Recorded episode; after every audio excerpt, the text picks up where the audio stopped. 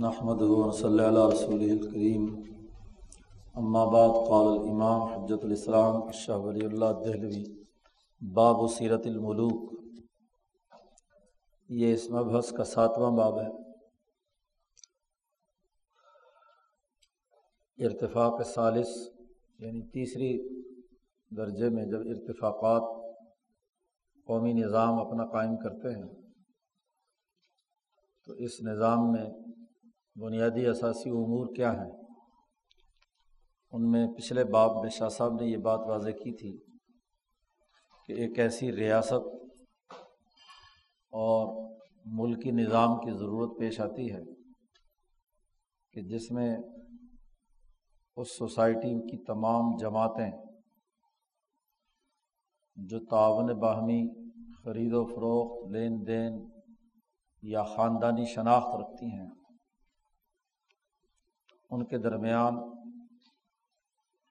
ایک صحیح ربط اور تعلق قائم ہو۔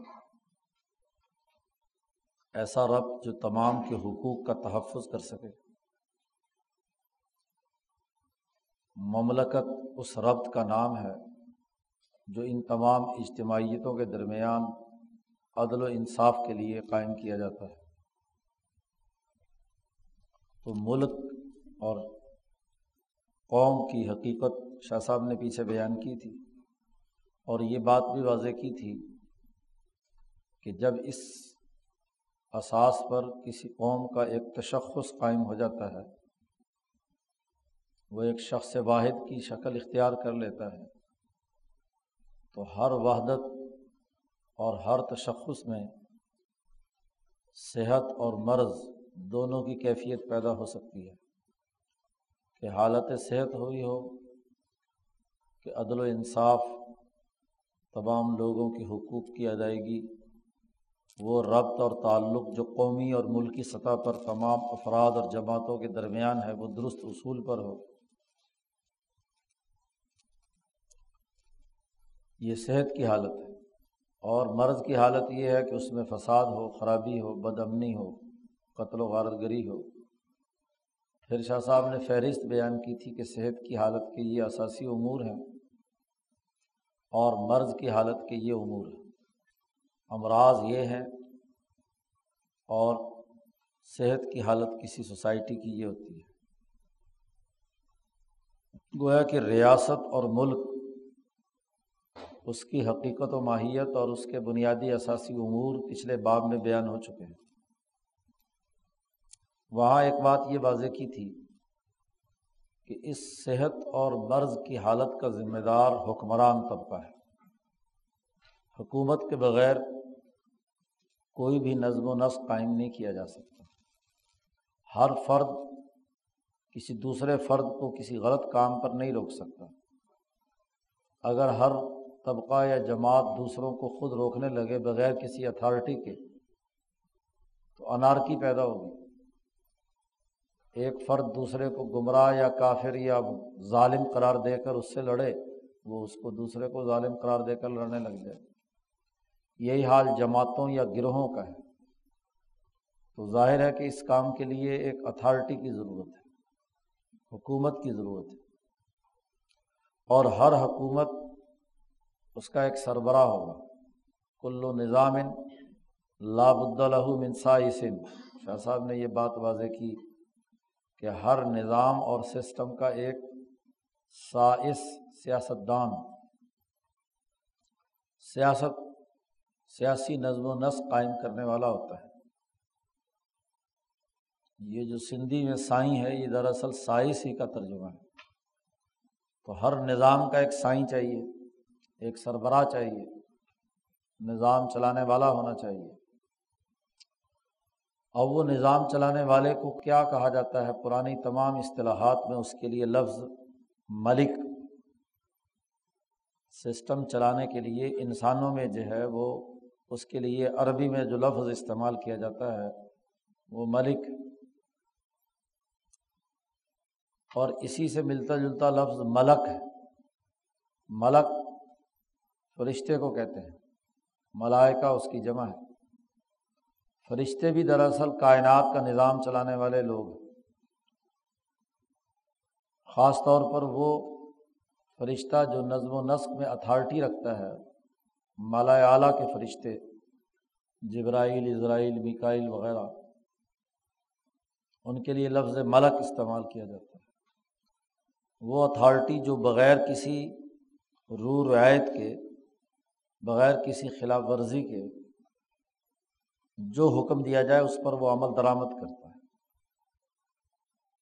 تو یہاں انسانوں میں جو سربراہ ہے، اس کے لیے ملک کا لفظ استعمال کیا جاتا ہے۔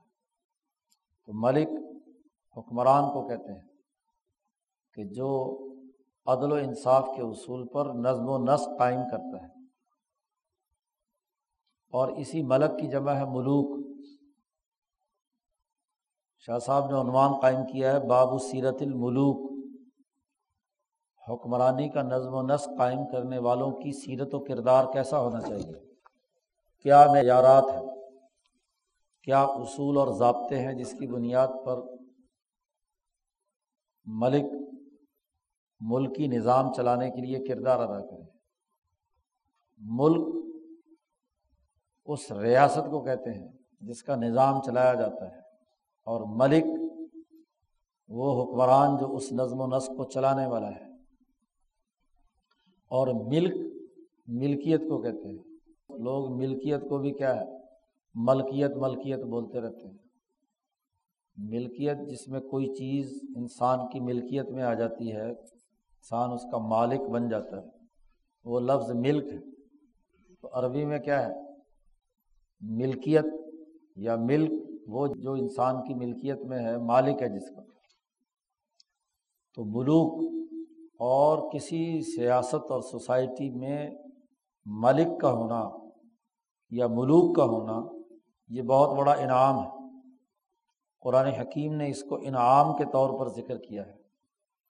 بنی اسرائیل کا تذکرہ کرتے ہوئے بنی اسرائیل سے کہا کہ میری ان نعمتوں کو یاد کرو کہ اس جالا کم ملوکن کہ تمہارے اندر ہم نے ملوک بنائے۔ یہاں اردو زبان میں ہاں جی کچھ ذہنی تیزی رکھنے والے سامراج کے اعلی کار لوگوں نے ملوکیت کے نام سے ایک خود ساختہ اصطلاح وضع کی اور اس کو ایسا قابل نفرت بنانے کی کوشش کی ہے کہ ملوکیت کا اسلام سے کوئی تعلق ہی نہیں ہے۔ ملوک ملک کی جمع ہے اور اس کو قرآن انعام کے طور پر ذکر کر رہا ہے۔ بنی اسرائیل سے کہتا ہے کہ تم میری نعمتوں کو ذکر کرو، یاد کرو، ان میں سے ایک اہم ترین نعمت کیا ہے؟ جعلکم ملوکن ہم نے تمہارے اندر حکمران بنائے۔ کسی ملک کے اندر حکمرانی کا نظم و نسق قائم ہونا، بد امنی کو ختم کرنے اور لوگوں کے مسائل کے حل کرنے کے لیے ضروری ہوتا ہے۔ جس ملک میں، کسی سوسائٹی میں، قوم میں اگر حکومت نہ ہو، اتھارٹی نہ ہو، تو لوڑ لڑ لڑ کر مر جائے انارکی پیدا ہو جائے قتل و غارت گری وار لارڈز ہوں جو ایک دوسرے کو کے خون کے پیاسے ہوں اور ملک اور قوم کے لیے تباہی اور بربادی کا سبب بنے تو خود لفظ ملک یا ملوکیت یا ملک کوئی قابل جرم نہیں ہے۔ ملوک وہ قابل جرم ہے جو ظالم ہے ملوکیت جائرہ جو ہے، ظالم حکومت، اور وہ خواہ کسی بھی عنوان سے ہو۔ وہ جمہوریت کے عنوان سے ہو، وہ خلافت کے عنوان سے ہو، وہ لفظ ہاں جی ملوکیت کے عنوان سے ہو، وہ جرم ہے۔ تو ظالم ملوکیت، ظالم خلافت خلافت کا بھی لفظی ترجمہ کیا ہے؟ حکومت ہے۔ یہاں بھی عجیب و غریب ہاں جی توہمات غلامی کے زمانے میں، اور خاص طور پر یہ جو مذہب کے نمائندے اسلام پسند ہیں ہاں جی یہ اصطلاحات کو بگاڑتے ہیں۔ خلافت کا لفظی ترجمہ تو حکومت ہے۔ ایک مذہبی جماعت کے سربراہ نعرے لگاتے رہے کہ خلافت بمقابلہ جمہوریت۔ وہ نعرے لگواتے رہے کہ جی یہاں خلافت ہونی چاہیے جو بمقابلہ جمہوریت۔ بھلا کہ ان سے پوچھے کوئی آدمی کہ خلافت کا لفظی ترجمہ تو حکومت ہے، تو حکومت بمقابلہ جمہوریت ہوتی ہے۔ اگر یہ لفظ بولا جائے کہ حکومت بمقابلہ جمہوریت، تو ایسے آدمی کے دماغ میں خل کے علاوہ اور کیا ہو سکتا ہے؟ کہ کہا جائے کہ جی حکومت و مقابلہ جمہوریت۔ حکومت، خلافت کا مطلب بھی حکومت ہے۔ تو یہ حکومت اور یہ بادشاہت یہ حکمرانی یا ملک ہونا کوئی جرم نہیں ہے۔ یہ ریاستوں اور قوموں کی ترقی کے لیے لازمی اور ضروری ہے۔ البتہ اس کا ظالم ہونا برا ہے اور عادل ہونا وہ اس کے لیے کیا ہے۔ نبی اکرم صلی اللہ علیہ وسلم نے بخاری میں روایت آتی ہے۔ آپ صلی اللہ علیہ وسلم نے فرمایا سب آتن یوزلحم اللہ فی ذلہ سات آدمی قیامت کے دن عرش کے سائے کے نیچے ہوں گے جب اللہ کے عرش کے علاوہ دنیا میں کوئی سایہ نہیں ہوگا، کوئی درخت نہیں ہوگا۔ ان میں سب سے پہلے جس کا ذکر کیا ہے وہ الملک العادل، عدل و انصاف کرنے والا۔ جی عدل و انصاف کرنے والا حکمران۔ جو امام العادل یا ملک العادل وہ ہے جو اس سوسائٹی کے لیے عدل و انصاف قائم کرنے والا ہے۔ تو عدل اور ظلم کا فرق ہے، عنوان کوئی بھی ہو۔ اس کے لیے لفظ ملک بولا جائے، اس کے لیے کیا ہے؟ تو ہر دور میں اپنے اپنے تقاضوں کے مطابق اس اصطلاحات استعمال کی جاتی رہی ہیں۔ اور یہ بات دنیا میں، علمی دنیا میں طے شدہ ہے کہ لا مشاحت فل اصطلاحات اصطلاح میں کوئی مذائقہ نہیں ہے۔ آپ ایک چیز کو ایک نام سے پکارتے ہیں، دوسرا دوسرے نام سے پکارتا ہے۔ آپ اسے صدر کہتے ہیں یا وزیر اعظم کہتے ہیں۔ ہاں جی جمہوریت کے اس دور میں اور پرانے زمانے میں اسی کو کیا ہے، ملک کہا جاتا تھا۔ ہاں جی یا خلیفہ اس کے لیے لفظ استعمال کیا جاتا تھا، یا امیر المومنین کا لفظ استعمال کیا جاتا تھا۔ تو اصطلاح کا معاملہ نہیں، بات ہے معنویت کی۔ جمہوریت کے ٹائٹل سے حکمرانی ہو اور ہو ظالمانہ، تو وہ جتنا مرضی اس کے لیے جمہوریت کا ڈھنڈورا پیٹا جائے، لیکن ہے وہ غلط۔ جی اور ملک ہو لیکن ہے عدل و انصاف قائم کرنے والا یا عدل و انصاف کا نظام، تو وہ کیا ہے؟ درست ہے۔ تو یہ بات صرف ملوک کے لفظ سے، ملوکیت کے لفظ کو ہاں جی بدنام کرنا اور خلافت و ملوکیت کے نام پر مذہقہ خیز قسم کی کتابیں لکھنا، جن کو نہ عربی الفاظ کا پتہ نہ ان کے سیاسی مفاہیم کا پتہ وہ اس طرح کے الفاظ استعمال کریں تو ایسے احمقوں کے پیچھے نہیں چلنا چاہیے۔ تو سیرت البلوک حکمرانوں کی سیرت اور کردار کیا ہو؟ شاہ صاحب نے اس کے لیے لازمی اور ضروری قرار دیا ہے، چونکہ یہاں شاہ صاحب وہ اصول بیان کر رہے ہیں جو مسلم ہیں تمام مذاہب اور تمام دنیا کے نظام ہے حیات میں۔ عقلی طور پر بنائے گئے جتنے نظام حیات ہیں یا مذہبی اور الہی طور پر جتنے بنائے گئے نظام ہیں، ان کے متفقہ اصول شاہ صاحب یہاں بیان کر رہے ہیں۔ یجب و یقون الملک متصفاً بالاخلاق المرضیہ۔ یہ بات لازمی ہے۔ اگر ملک کے نظم و نسق کو درست طور پر چلانا ہے، تو جسے حکمران بنایا جائے، ملک بنایا جائے، وہ متصفاً بالاخلاق المرضیہ۔ پسندیدہ اخلاق سے وہ متصف ہو دنیا بھر میں تمام اقوام میں جو اخلاق سب کے نزدیک متفق علیہ ہیں جن اخلاق کی تعریف کی جاتی ہے، جن کو پسندیدہ قرار دیا جاتا ہے، ان اخلاق سے وہ لوگ متصف ہوں۔ اگر وہ اعلیٰ اخلاق جو تمام انسانیت میں تسلیم شدہ ہیں، اگر کسی حکمران میں نہ پائے جائیں، تو کانا کلن المدینہ۔ تو ایسا حکمران اس ریاست اور ملک پر بوجھ ہے۔ کلن ہاں جی مفت کا بوجھ ہے۔ وہ صرف کھانے پینے کے دھندے میں مشغول ہے۔ ملک اور ریاست کے اخراجات ہاں جی اس کے اوپر فضول ہو رہے ہیں، اس میں وہ اخلاق ہی نہیں جس کی بنیاد پر ریاست کو حالت صحت میں ہونا چاہیے، حالت مرض نہیں۔ اور اگر خود وہ حکمران یہی ظلم کرنے لگ جائے، تو اس سے بڑا بوجھ اور کیا ہوگا کسی ریاست پر؟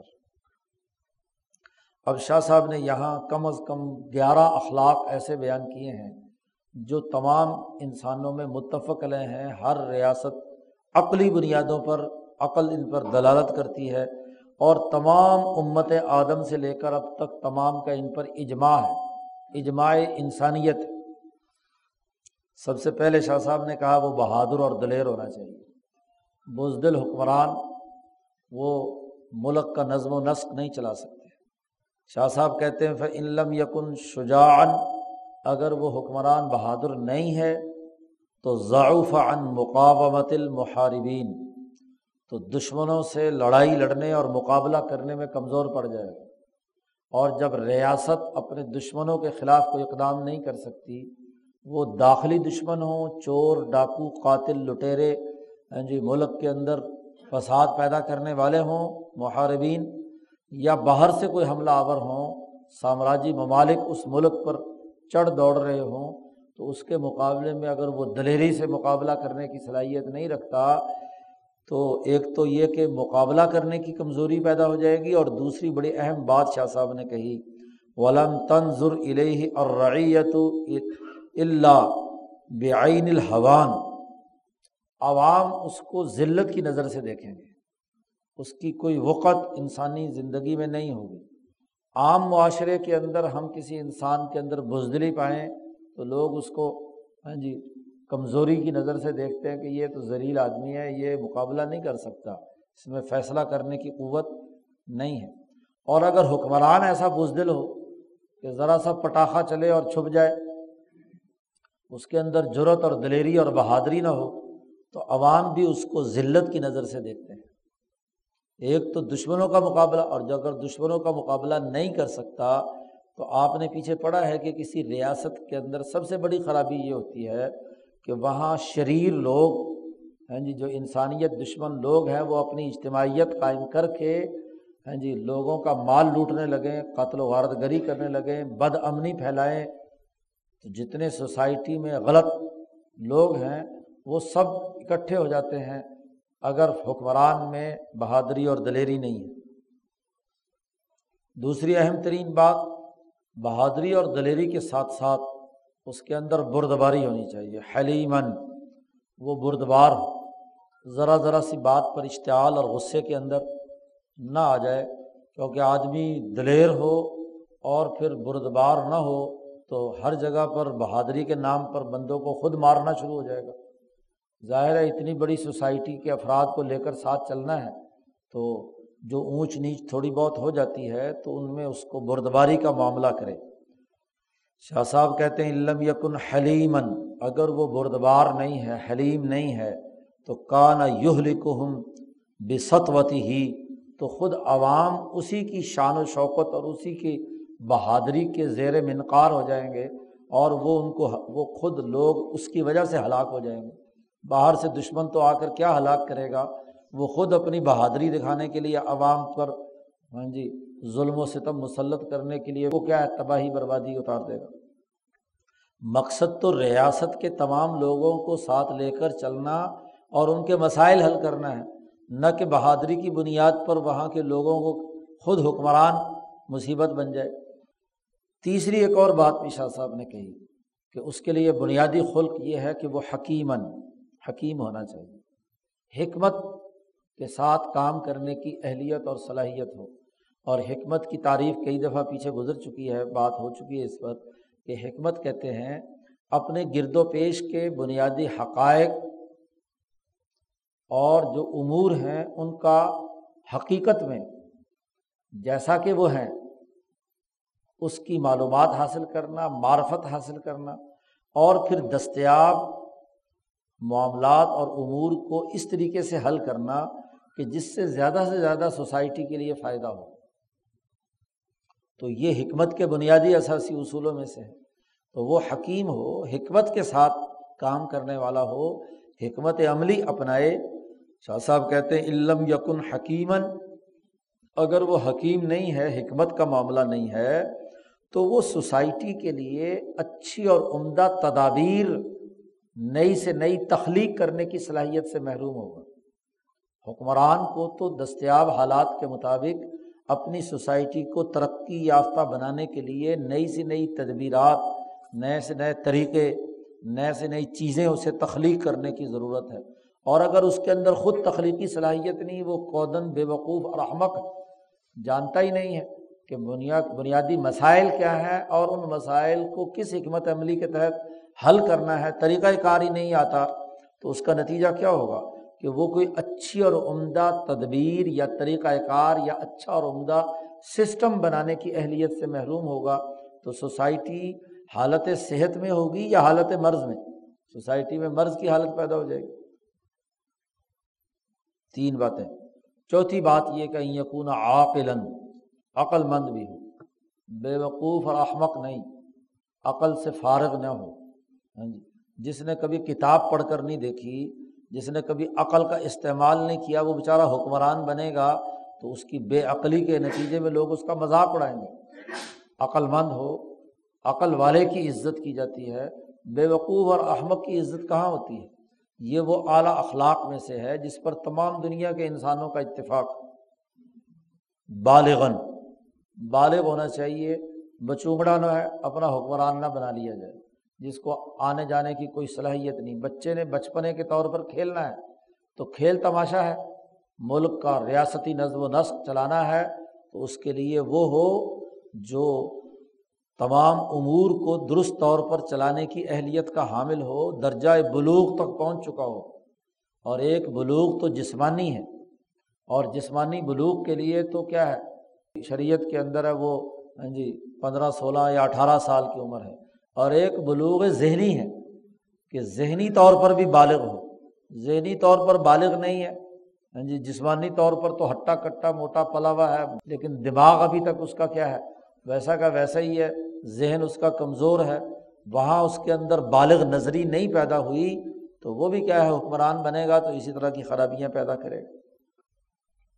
حرن آزاد ہونا چاہیے۔ اس کے اندر آزادی اور حریت غلام نہیں، غلام دنیا میں حکمرانی کے قابل نہیں ہوتا۔ جو دوسروں کا غلام ہے، اس کی اپنی مرضی کیا ہے؟ اور اگر وہ پوری ریاست کا سربراہ بن جائے گا، تو غلامی ہی مسلط کرے گا، اس کے علاوہ اور کچھ نہیں۔ غلام وہ ہے جو اپنی رائے سے خود فیصلہ کرنے کی صلاحیت نہیں رکھتا۔ اور آزاد وہ ہے جو اپنی رائے سے خود فیصلہ کرنے کی اہلیت اور صلاحیت کا حامل ہے۔ اب جن حکمرانوں کو باہر سے ڈکٹیٹ کرایا جائے اور جو دوسروں کے لیے اعلی کاری کا کردار ادا کریں، وہ ہر کہاں سے ہیں، وہ تو کیا ہے غلام ہے غلامانہ ذہنیت سوسائٹی کے اندر غلامی ہی پیدا کرے گی۔ زکرن ایک اور بنیادی بس بیان کیا کہ وہ مرد ہونا چاہیے۔ مرد ہونا لازمی اور ضروری اس لیے ہے کہ وہ پورے ملک کے نظم و نسق کے لیے جس اونچے درجے کی فعالی قوت کی ضرورت ہے، وہ مرد میں ہوتی ہے۔ عورت انفعالی مزاج رکھتی ہے۔ وہ بڑی جلدی جذبات کا شکار ہو جاتی ہے۔ اس کے دماغ کا حجم بھی بڑا چھوٹا ہوتا ہے۔ اس کے فیصلہ کرنے کی طاقت اور قوت بھی کمزور ہوتی ہے۔ اس لیے ایسی ریاست میں، جس میں اعلیٰ درجے کا نظم و نسق اور خاص طور پر جہاں صدارتی نظام ہے، جہاں ایک فرد ہاں جی اپنے آزادی اور حریت کی بنیاد پر فیصلے کرتا ہے، وہاں کے لیے تو لازمی اور ضروری ہے کہ اس کا سربراہ مرد ہو، تاکہ وہ بنیادی طور پر درست فیصلے کرنے کی اہلیت کا حامل ہو۔ ہاں جہاں سارے ہی ناقص لوگ ہیں اور جہاں کسی اجتماعیت یا پارلیمانی طرز حکومت کی بنیاد پر نظم و نسق چل رہا ہے، جہاں ادارے فیصلے کرتے ہیں، تو وہاں اگر عورت بھی ہو، اس کو شاہ صاحب نے مدون ناقصہ کہا ہے۔ وہاں ان مدن ناقصہ کے اندر عورت بھی کیا ہے، اپنا کردار ادا کر سکتی ہے، لیکن جہاں نظم و نسق مکمل طور پر کسی سوسائٹی کو غلامی سے نکال کر آزادی کی طرف لے جانے کا ہے، وہاں حکمران کے لیے ذاکرن۔ ہاں جی اس کا مرد ہونا لازمی اور ضروری ہے۔ نمبر آٹھ، زارعین، وہ اپنی رائے بھی رکھتا ہو یہ نہ ہو کہ ایک مشیر نے کہہ دیا تو ادھر چلا گیا، اس کی رائے کی طرف چلا گیا، دوسرے نے کہا تو ادھر چلا گیا۔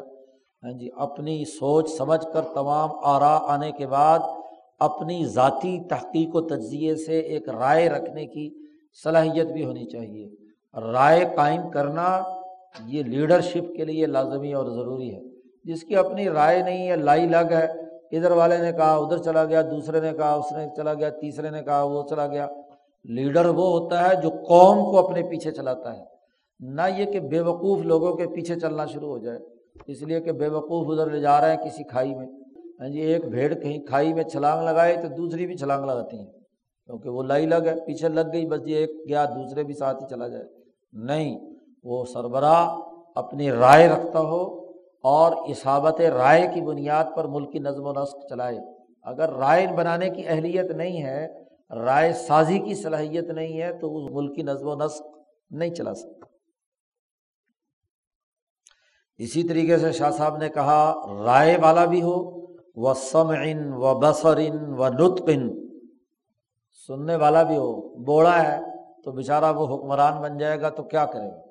ہاں جی آنکھوں سے اندھا ہے، نابینا ہے تو وہ حکمرانی کا کردار کیا ادا کرے گا؟ وہ نطقن بولنے والا ہو، گفتگو پر اسے کمانڈ ہو۔ بات چیت جو سمجھانا چاہتا ہے، اس کو سمجھا سکے۔ اگر کسی مجمعے میں وہ گفتگو ہی نہیں کر سکتا، بات ہی نہیں کر، اپنا موقف ہی نہیں پیش کر سکتا، اور وہاں اس کو پرچیاں دیکھنی پڑتی ہیں، کتابیں دیکھنی پڑتی ہیں، دوسروں کی ڈکٹیشن دیکھنی پڑتی، دوسروں کے لقمے قبول کرنے پڑتے ہیں، تو ملک کا بیڑا غرق کرے گا، تباہ و برباد ہی کرے گا۔ نطق۔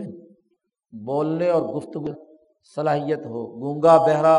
ہاں جی کوئی بھی دنیا میں ایسا حکمران آ جائے تو بیچارہ ملک اور قوم کے لیے تباہی بربادی کا باعث بنے گا۔ نویں بادشاہ صاحب نے کہی، ممن سلم الناس شرف ہو و شرف قومی ہی وہ کہ انسانیت اس کا احترام بھی کرتی ہو، اس کی اعلیٰ اخلاق کی وجہ سے اس کا بھی، اور وہ جس جماعت کا نمائندہ بن کر آیا ہے، جس قوم کا نمائندہ بن کر آیا ہے، تو اس قوم کو بھی وہ عزت والا دیکھے۔ جو لوگ چور، ڈاکو لٹیرے ہیں جی ان کی کیا عزت ہوتی ہے؟ چوروں کو لوگ مجبوری سے مانتے ہیں۔ لٹیروں کو، مافیاز کو کیا ہے؟ وہ سوسائٹی کے اندر کیا ہے؟ بہت ہی پستی کی حالت میں دیکھتے ہیں۔ تو عوام کے اندر اس کی، اس کے خاندان کی شرافت اور عظمت تسلیم شدہ ہو کہ یہ لوگ فراڈ نہیں کرتے، یہ دھوکہ نہیں دیتے۔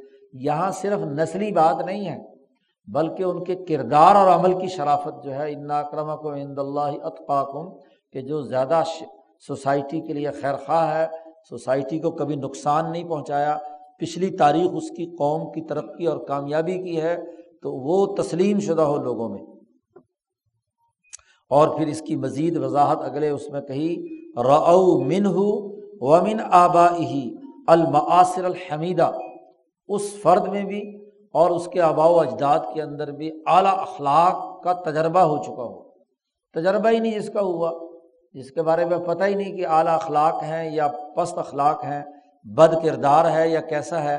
اب ملما کاری سے آپ کے سامنے بڑے اچھے دعوے کر رہا ہے، لیکن اس کے جس اجتماعیت سے وہ تعلق رکھتا ہے، جس آبا و اجداد سے تعلق رکھتا ہے، وہ سارے چور ڈاکو لٹیرے ہیں۔ اس پارٹی کا پورا تسلسل ہی پچھلے سو سال سے لوٹ مار کرنے کا، غداری کا، انگریزوں کی ایجنٹی کا ہے۔ تو معاصر حمیدہ اس میں بھی نہیں اور اس کے آبا و اجداد میں بھی نہیں۔ تو وہ سوسائٹی کے لیے کیا کرے گا؟ یہ کچھ تباہی بربادی کا کام کرے گا، جیسا کہ پاکستانی حکمران سو سال سے کر رہے ہیں۔ اور گیارہویں اور آخری بات شاہ صاحب نے یہ کہی کہ لوگ یہ اچھی طرح جان لیں کہ یہ آدمی اگر حکمران بن گیا تو لا یلو جوہدن فی اصلاح المدینہ۔ مملکت کو درست کرنے میں یہ کسی قسم کی کوئی کوتاہی نہیں کرے گا۔ مسلسل جد وجہد اور کام کر کے سوسائٹی کو ترقی دینے کے لیے ممکن حد تک کردار ادا کرے گا۔ اس میں کسی قسم کی کوئی کوتاہی نہیں کرے گا۔ پڑا سوتا رہے، کھاتا رہے اور کھانے پینے کے اندر ہی سارا کام وقت گزار دے۔ کام کرنے کی اہلیت اور صلاحیت اس کے اندر نہ ہو تو وہ حکمران بنے گا تو ملک اور سوسائٹی کے لیے تباہی بربادی کا باعث بنے گا۔ گیارہ بنیادی اثاثی اصول بیان کیے ہیں۔ جس سربراہ مملکت میں، جس ملک میں، جس صدر یا وزیر اعظم میں یہ امور موجود ہے تو وہ گویا کہ اس سوسائٹی کی اصلاح اور اس ملک کی درستگی کا معاملہ ہو سکتا ہے اور اگر ان میں کسی میں بھی کمی پائی جاتی ہے، تو اس کا مطلب یہ ہے کہ اس ملک اور ریاست کا اللہ ہی حافظ۔ شاہ صاحب نے کہا، یہ جتنی میں نے باتیں کہی ہیں حاضہ کلو یا دلو علیہ العقل۔ یہ تمام باتیں وہ ہیں جس پر عقل دلالت کرتی ہے، عقل تقاضا کرتی ہے۔ یہ عقلی امور ہیں کہ جو کسی ریاست کے نظم و نسق کو چلانے کے لیے لازمی اور ضروری ہے اور نہ صرف عقلی بات ہے بلکہ نقلی بات اس حوالے سے ہے کہ اجماعت علیہ امم من بنی آدم۔ آدم علیہ السلام سے لے کر اب تک دنیا کی امتیں، قومیں، ریاستیں، ان تمام کا اجماع ہے بلا تفریق، رنگ، نسل، مذہب۔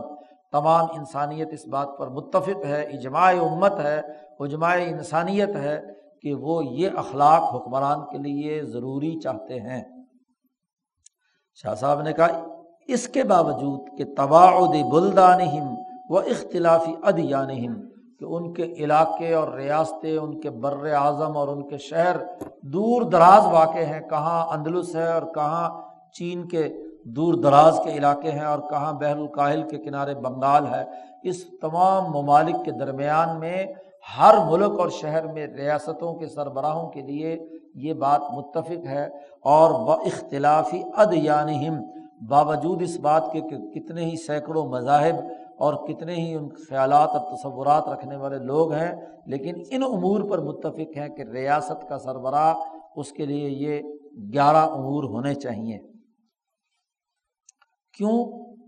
اس لیے کہ لما احسو من ان المصلحت المقصودت من نصب الملک لا تتم اللہ بھی اس لیے کہ ان تمام کا یہ اجماعی احساس ہے۔ کہ حکمران بنانے کی جو اصل پیش نظر مسلحت ہے، جو ہمیں مقصود مسلحت ہے، وہ ان اخلاق کے بغیر مکمل نہیں ہو سکتی۔ حکمران ملک کی نظم و نسق اور ریاستی درستگی کے لیے بنایا جا رہا ہے۔ اور اگر وہ یہ ہاں جی نہیں کام کر سکتا، یہ اخلاق اس کے اندر نہیں ہے تو وہ کبھی بھی اس سوسائٹی کے لیے ایک بہتر کردار ادا نہیں کر سکتا۔ شاہ صاحب کہتے ہیں فن واقع شعیم من احمال ہی اگر ان گیارہ امور میں سے کوئی بھی ایک کام نہیں ہوگا، کوئی ایک خلق نہیں ہوگا، کوئی ایک صلاحیت اس کے اندر حکمران میں نہیں ہوگی، تو راؤ خلاف ما یم بغی تو لوگ دیکھیں گے کہ اس حکمران بنانے سے جو مقصد تھا، اس کا بالکل الٹ ہو گیا۔ ہاں جی سوسائٹی ترقی نہیں کر رہی۔ سوسائٹی کے وہ پہلو جو ہیں وہ کمزور پڑ گئے، ان میں امراض پیدا ہو گئے، خرابی پیدا ہو گئی۔ اور ہو، ایستا ایستا ہوگا یہ کہ کریحت ہو قلوب ہم لوگوں کے دل اس کو ناپسند کرنے لگیں گے۔ اور اگر خاموش رہیں گے لوگ، تو غیظ و غضب سے خاموش رہیں گے کہ کر کچھ نہیں سکتے۔ وہ چوروں ڈاکوں کا مافیا بن کر لٹیرا، بن، لٹیرے بن کر ملک اور قوم کے لیے جی مسلط ہو گئے۔ تو جو لوگ یا تو خاموش رہیں گے تو غصے اندر ہی اندر اپنے آپ کو ہی کیا ہے، برا بھلا کہتے رہیں گے کہ یہ کیا مصیبت ہم پر مسلط ہو گئی۔ ورنہ تو اپنے اظہار کریں گے کسی نہ کسی طریقے سے کہ یہ غلط قسم کے حکمران ہم پر مسلط ہو گئے۔ اب جب ان اخلاق کا حامل اور ان بنیادی رویوں کا حامل حکمران بن جائے، بنے گا کیسے؟ اس کے لیے مولانا سندھی نے یہاں پر بڑی اچھی تفصیل بیان کی ہے۔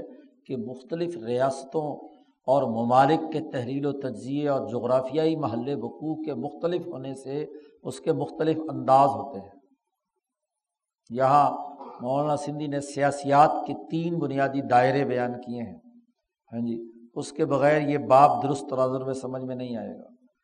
مولانا سندھی نے کہا، دیکھو، ایک ریاست، ایک علاقے کے اندر ایک ہی قوم، ایک ہی نسل، ایک ہی زبان ایک ہی مذہب یا دین رکھنے والی ایک قوم موجود ہے۔ جس قوم میں لوگوں کی زبان بھی ایک ہے، مذہب بھی ایک ہے، جغرافیہ، محل وقوع بھی جغرافیائی، محل وقوع بھی ایک ہے۔ وہاں ریاستیں جو مضبوط وجود میں آتی ہیں، ان کا جو حکمران بنتا ہے ان اخلاق پر، وہ پارٹی ڈکٹیٹرشپ کے اصول پر بنتا ہے۔ وہاں چونکہ نسل ایک ہے، تو نسلوں کو اپنے ہم نسل پر سب سے زیادہ اعتماد ہوتا ہے۔ وہ اپنی نسلوں میں اور اپنی سوسائٹی میں جو سب سے اعلیٰ اخلاق کا حامل فرد ہوتا ہے، اس کو اپنا سربراہ بناتے ہیں۔ جماعتی نظام کے تحت۔ اس کو جدید اصطلاح میں مولانا سندھی کہتے ہیں کہ صدر یا سربراہ کہا جاتا ہے۔ ہاں جی جیسے مختلف یہاں کے ہاں جی ان ممالک میں جہاں ایک نسل کا ہی تقریباً سوسائٹی پر قبضہ ہے۔ تو پرانے زمانے میں اس کے لیے ملک کا لفظ استعمال کیا گیا یا خلیفہ کا لفظ استعمال کیا گیا۔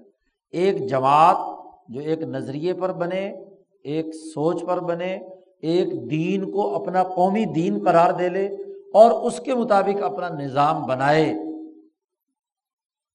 تو وہ ریاست کی تشکیل کا سب سے مضبوط ترین سسٹم ہوتا ہے۔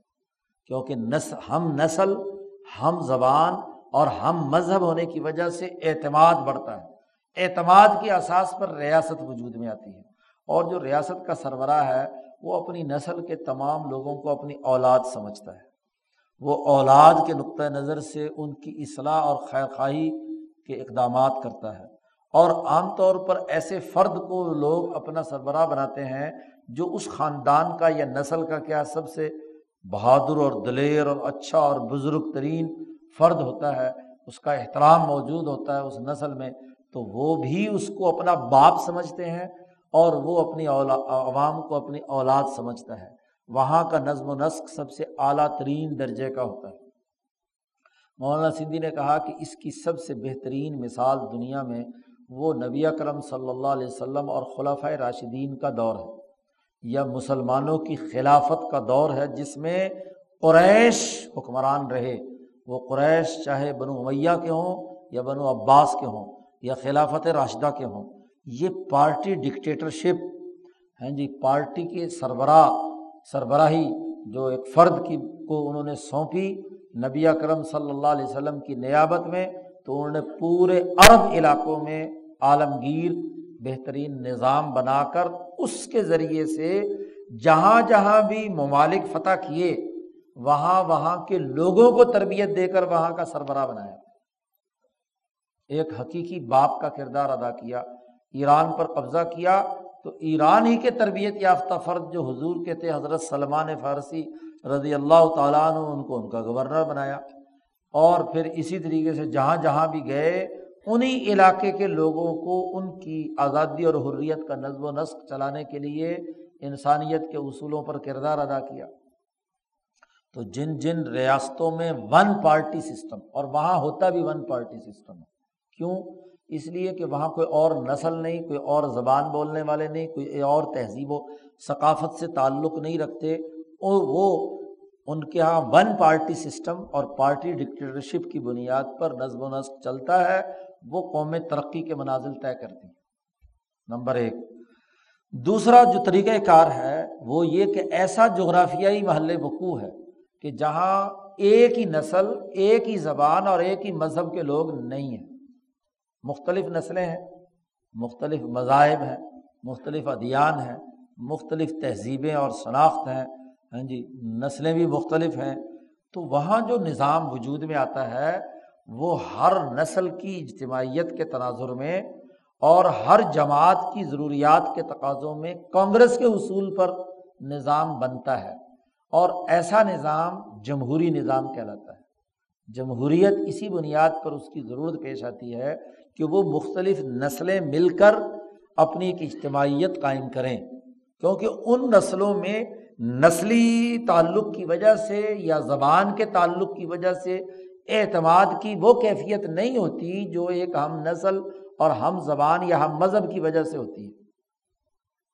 اس لیے تمام قوموں کے جو نمائندے ہیں، ہر نسل کے، ان کی اپنی تعداد اور اپنی صلاحیت یا استعداد کی اور مہارت کی بنیاد پر وہ اپنے اپنے نقبہ منتخب کرتے ہیں۔ اور ان کی اس اجتماعیت سے، ان ممبران کی اجتماعیت سے وہ نظم و نسق چلایا جاتا ہے۔ اس کے مطابق اجتماعیت قائم ہوتی ہے اور اس کے لیے بھی اصول طے کیا جاتا ہے کہ بلا تفریق رنگ، نسل، مذہب، ہر نسلی امتیاز، مذہبی امتیاز اور باقی شناخت سے ہٹ کر تمام لوگوں کے لیے، عدل و مساوات کے لیے یکساں مواقع پیدا کر کے سوسائٹی کا سسٹم قائم کیا جائے۔ جو جمہوریت کی بنیادی روح عدل ہے۔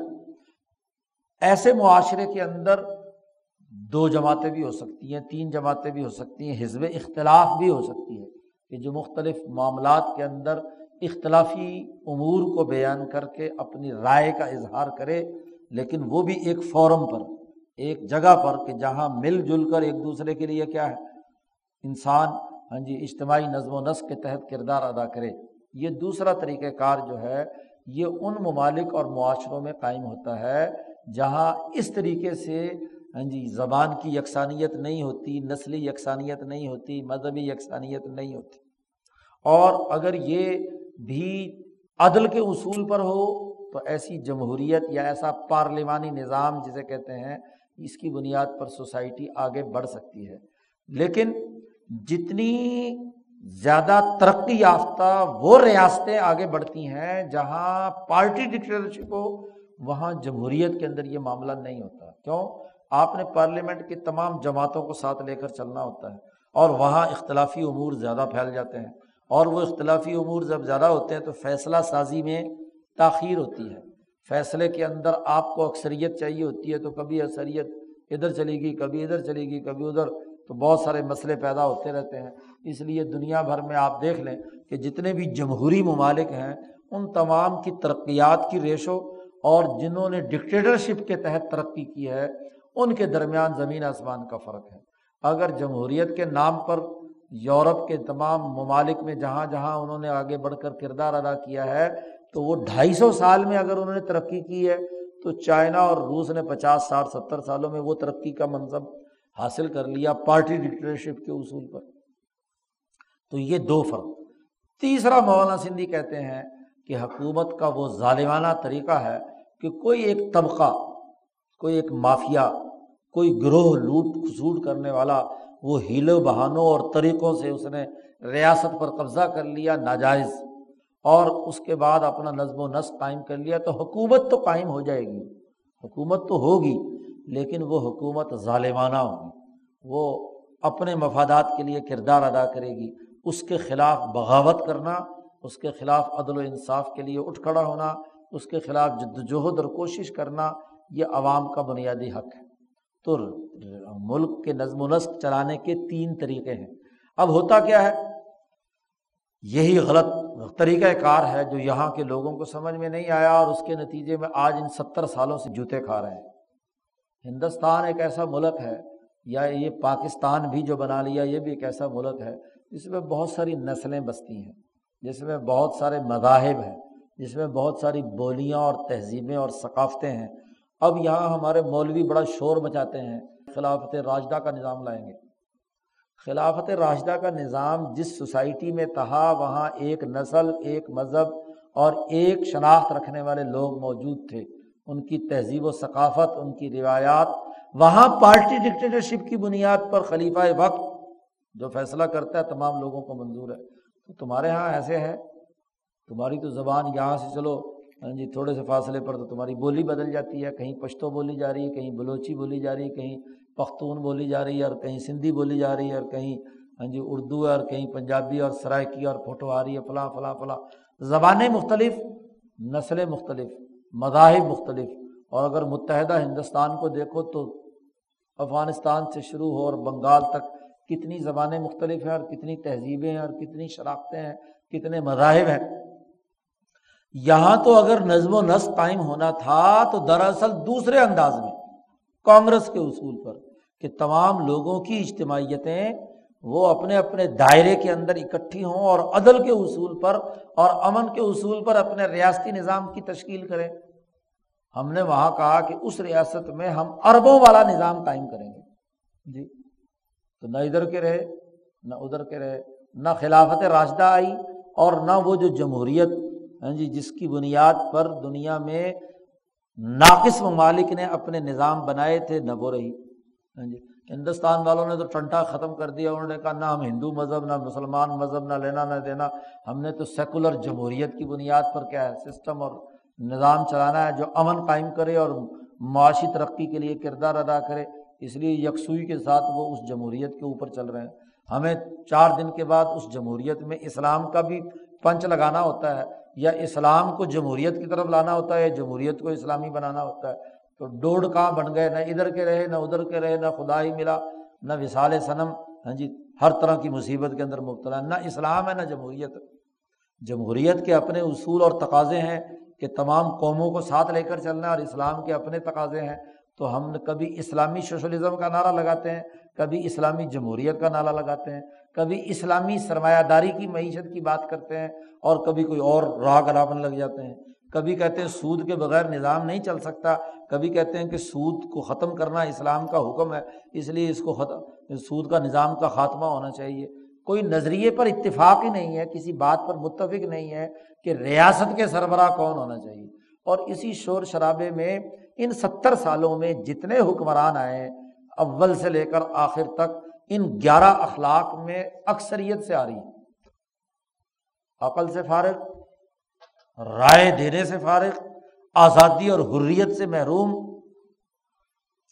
ہاں جی اور ذہنی بلوغیت اور حکمت اور بردباری نام کی تو کوئی چیز کسی کے اندر نہیں ہے۔ سوائے اشتعال انگیزی کے، لڑائی بھڑائی کے، قتل و غارتگری کے، سوسائٹی میں تباہی بربادی کے، مافیاز کو سرپرست، کی سرپرستی کرنے کے اور کیا کردار رہا؟ تو حقائق کی بنیاد پر نہیں معاملہ، بلکہ کیا ہے؟ خواہشات کی بنیاد پر۔ غلام ریاست کے غلام لوگ، غلام حکمران، وہ کردار ادا کیا کریں گے؟ غلامی والا ہی کریں گے۔ لیکن جس ریاست میں ان گیارہ اخلاق کے حامل حکمران جی ان اصولوں اور ضابطوں خاص جمہوریت کے، حقیقی جمہوریت کی اساس پر، یا ایک ایسی ریاست میں جہاں ایک ہی ہاں جی قوم اور نسل نے ایک مذہب کو اپنا کر، ایک دین کی بنیادی اثاسیات کو بنیاد اپنا کر ان تمام اخلاق کو قبول کر لیا، اس کی بنیاد پر اپنے افراد بنا لیے، وہ کامیاب ہے ایسا حکمران منتخب ہو گیا جس کے اندر یہ گارہ اخلاق پائے جاتے ہیں، تو اب ایسی حکومت کے لیے اتھارٹی کا ہونا، اس کے روب کا ہونا ضروری ہے۔ اگر حکومت کے اندر اتھارٹی نہیں ہے، اپنی بات منوانے کی اہلیت نہیں ہے، اس کے اندر جاہو برتبت اور اس کی حرمت اور عزت نہیں ہے، تو وہ فیصلے کیا بنوائے گی؟ وہ انتظامی فیصلے جاری بھی کرے تو اس کے فیصلوں کا مذاق اڑایا جائے گا۔ اس کے فیصلوں پر عمل درآمد نہیں ہوگا۔ نظم و نسق اس کے مطابق قائم نہیں ہوگا۔ شاہ صاحب کہتے ہیں، لا بد الملک من انشاء جاہی فی قلوب رعیت ہی کہ وہ جاہو برتبت روب داب پیدا کرے عوام کے دلوں پر۔ کیونکہ اگر عوام کے دلوں پر روب نہیں ہے، اس کی اتھارٹی کی حیثیت نہیں مانی جا رہی، تو اس کے احکامات کو لوگ ہوا میں اڑا دیں گے چور ڈاکو خاص طور پر۔ اور نہ صرف اپنی جاہ و مرتبت اور اپنا روب لوگوں پر پیدا کرے، بلکہ حافظ اپنے اس روب کی حفاظت کرے۔ اس کی حفاظت کرے۔ اور وہ تدارک الخادشات لہو بھی تدبیرات ان مناسبت اس میں جتنے خدشات پیدا کرنے والے لوگ ہوں، جتنی جہاں جہاں پانی مرنے کا اندیشہ ہو، حکومتی رٹ کو چیلنج کرنے کا، تو اس کو ایک مختلف قسم کی تدبیریں کر کے اس کا تدارک کرنا لازمی اور ضروری ہے۔ اور یہ حالات و واقعات اور مواقع کے اعتبار سے ہوتا ہے۔ حضرت عمر فاروق رضی اللہ تعالیٰ عنہ کے زمانے میں گورنر شام امیر معاویہ رضی اللہ تعالیٰ عنہ یہاں آج کل ہر صحافی اخبار نویس ہیں، جب کہیں کچھ لکھنا ہوتا ہے اور کچھ بات نہ ملے تو عمر فاروق کا قصہ ضرور سنائیں گے۔ کہ عمر فاروق کے زمانے میں یہ ہوتا تھا، عمر فاروق کے ساتھ جو پوری پارٹی اور اجتماعیت اور وہاں کا جو جغرافیائی محل وقوع اور وہاں کی جتنی صورت حال تھی، پارٹی کے معاملات، وہ سب نظر انداز خالی ایک عمر کو لے کر کسی حکمران پر تنقید کریں گے یا کسی فرد پر تنقید کریں گے؟ یہ کالم نگاروں کو بہت زیادہ مرض لاحق ہے اور ان تخیلات کی بنیاد پر تخیلاتی عوام پیدا کر رہے ہیں، صحافی یہ لوگ، جن کا سر پیر کچھ نہیں ہوتا۔ عمر فاروق رضی اللہ تعالیٰ عنہ درویش آدمی، روب، پارٹی ان کا احترام کرتی ہے۔ وہ اگر کچی اینٹ کے اوپر سر رکھ کر سو رہے ہیں، تو تب بھی تمام لوگوں کے دلوں پر عمر کا روب ہے۔ کسرا ایران کا نمائندہ بات چیت سفیر کر آتا ہے اور آ کر اگر وہاں پوچھتا ہے مدینے میں کہ بھی تمہارا حکمران کہاں ہے؟ انہوں نے کہا ہوگا مسجد میں۔ مسجد میں گئے، انہوں نے کہا مسجد میں تو نہیں ہے، وہ تو باہر کہیں جنگل میں گئے ہیں۔ وہاں پہنچا تو ایک درخت کے نیچے دوپہر کے وقت ہاں جی اینٹ نیچے رکھے ہوئے اور پہلولہ فرما رہے ہیں دوپہر لیکن وہ سفیر پر روب اتنا ہے کہ عمر فاروق کے چہرے پر دیکھ کر کیا ہے؟ کب کبھی اس پر تاری ہے۔ جی۔ آپ دیکھیے کہ وہ روب قدرتی جو عمر فاروق پر ہے، کیا دنیا بھر کے سارے حکمرانوں کو قیامت تک یہ روب خود بخود مل جائے گا؟ عمر کے قصے کہانیاں تو سنانے آسان ہیں۔ عمر فاروق ہاں جی اپنے لیے سادہ لباس، سادہ غذا سب کچھ۔ ان کو شکایت پہنچی کہ یہ امیر معاویہ جو شام کے گورنر ہیں، وہ بہت عمدہ لباس پہنتے ہیں۔ نفیس مل مل کا لباس پہنتے ہیں۔ گھوڑے پر سوار ہو کر چلتے ہیں۔ ان کے دونوں طرف گھوڑے کی لگاموں کو پکڑنے والے خادم ساتھ ہوتے ہیں۔ سیکورٹی کے بندے بھی چاروں طرف ان کے پاس ہوتے ہیں، مسلح۔ تو وہ تو بڑے ہاں جی ایران اور روم کے شہنشاہوں کی طرح ہاں جی وہاں حکمرانی فرما رہے ہیں۔ تو حضرت عمر فاروق کو یہ شکایت پہنچی، حضرت عمر نے بلا لیا۔ جس گورنر کی شکایت لگتی تھی، بلا لیتے۔ ہاں بھائی، تمہارے اوپر یہ الزامات ہیں کہ تم وہاں یہ کام کرتے ہو۔ تم نے اپنے دفتر کے پار، باہر ایک دربان بھی مقرر کیا ہوا ہے۔ بغیر اجازت کے کوئی آدمی تمہارے اندر وہاں دفتر میں داخل نہیں ہو سکتا عوام کے راستے میں اور تمہارے درمیان تم نے کیا رکاوٹ کھڑی کر لی، فلاں فلاں فلاں جو امیر معاویہ سے پوچھا کہ آپ یہ کیوں کرتے ہیں؟ امیر معاویہ نے کہا، بات یہ کہ میں جس جگہ پر رہتا ہوں، شام، یہ دشمن کی سرحد کے قریب ہے، کسرا اور کیسر ہاں جی خاص طور پر کیسر کی حکمرانی وہاں شام سے انہیں سے چھینی تھی حکومت، تو وہ ہاں جی وہاں ان کے قریب رہتا ہوں۔ اور ان پر روب داب رکھنے کے لیے جی یہ میں سارے اقدامات کرتا ہوں۔ ہاں جی جب وہاں میں سادہ سا کپڑے پھٹے پرانے سے پہن کر پھروں گا تو لوگ کیا کہیں گے؟ ہاں وہاں کے لوگوں میں کیا ہوگا؟ کیا حیثیت ہے؟ جب روب نہیں ہوگا تو دشمن کیا ہے؟ عزت نہیں کرے گا۔ اس کے لیے پروٹوکول چاہیے، اس کے لیے سیکورٹی گارڈ چاہیے، اس کے لیے فلاں فلاں۔ عمر فاروق نے ساری تفصیل سنی اور کہا کہ ٹھیک ہے، جاؤ۔ تم درست کرتے ہو۔ نظم و نسق اور انتظام کا معاملہ آیا۔ تو وہاں بھی حضرت عمر فاروق کے فیصلوں کو بنیاد بنایا، حضرت امیر معاویہ نے۔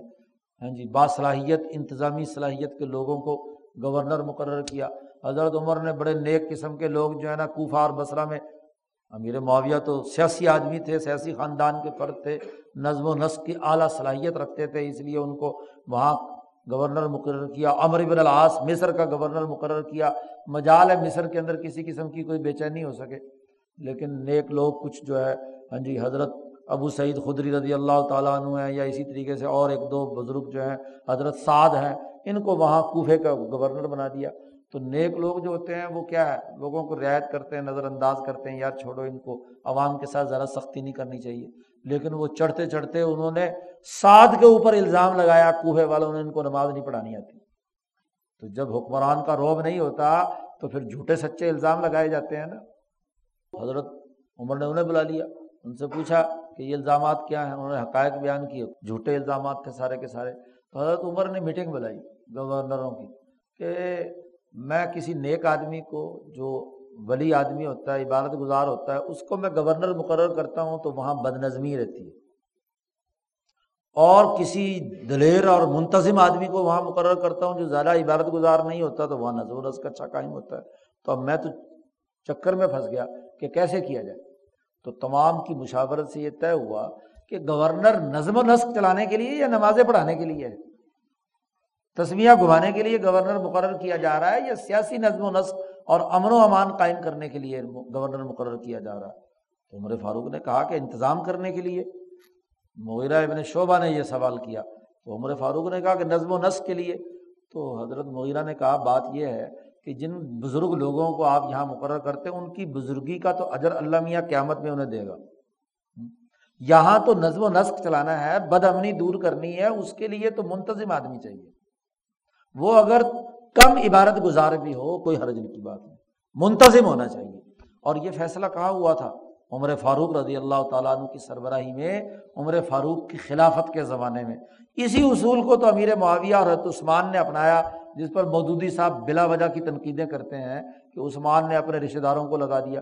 بھائی، جو سیاسی نظم و نسق چلانے کی اہلیت رکھنے والا، اسی کو سربراہ بنانا ہے اسی کو گورنر بنانا ہے وہ بےچارے نیک لوگ جو ہیں، بزرگی والے، ان کو لا کر وہاں مقرر کر دو اور بد انتظامی اور اس کے نتیجے میں پوری سیاست کے، سوسائٹی کے اندر فتنہ اور فساد پیدا ہو جائے، وہ مقرر کیے جائیں گے وہاں گورنر۔ تو نظم و نسق قائم کرنا ہے اور اس کے لیے اتھارٹی ضروری۔ یہی وجہ ہے۔ کہ حجاج بن یوسف سے پہلے جو گورنر جاتا تھا، اس کو کوے والے پتھر مارتے تھے۔ جی اس کو بیچارے کی بے عزتی کرتے تھے، اس کے خلاف جھوٹے سچے الزامات لگاتے تھے۔ اور حجاج بن یوسف کو جب خلیفہ وقت نے بھیجا، تو اس نے جاتے ہی کیا ہے، تلوار نکالی اس نے کہا، گردنوں کی فصل تیار ہے۔ کوفہ کی مسجد میں کوفی کیا کام کرتے تھے؟ ہاں جی جو بھی نیا گورنر آتا تھا نا تو اس کا مذاق اڑانے کے لیے اسے پتھر مارتے تھے۔ وہ نیک سے لوگ آتے تھے، وہ کہتے، چلو کوئی نہیں، عوام کر رہے ہیں۔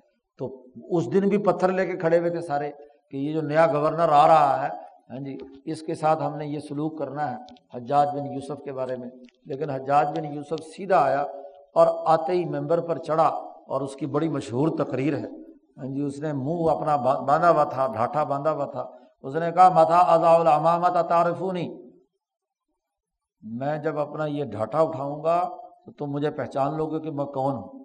اور امیر المومنین نے اپنے ترکش میں جو سب سے زہریلا تیر تھا، وہ تمہارے اوپر یہاں مقرر کیا ہے۔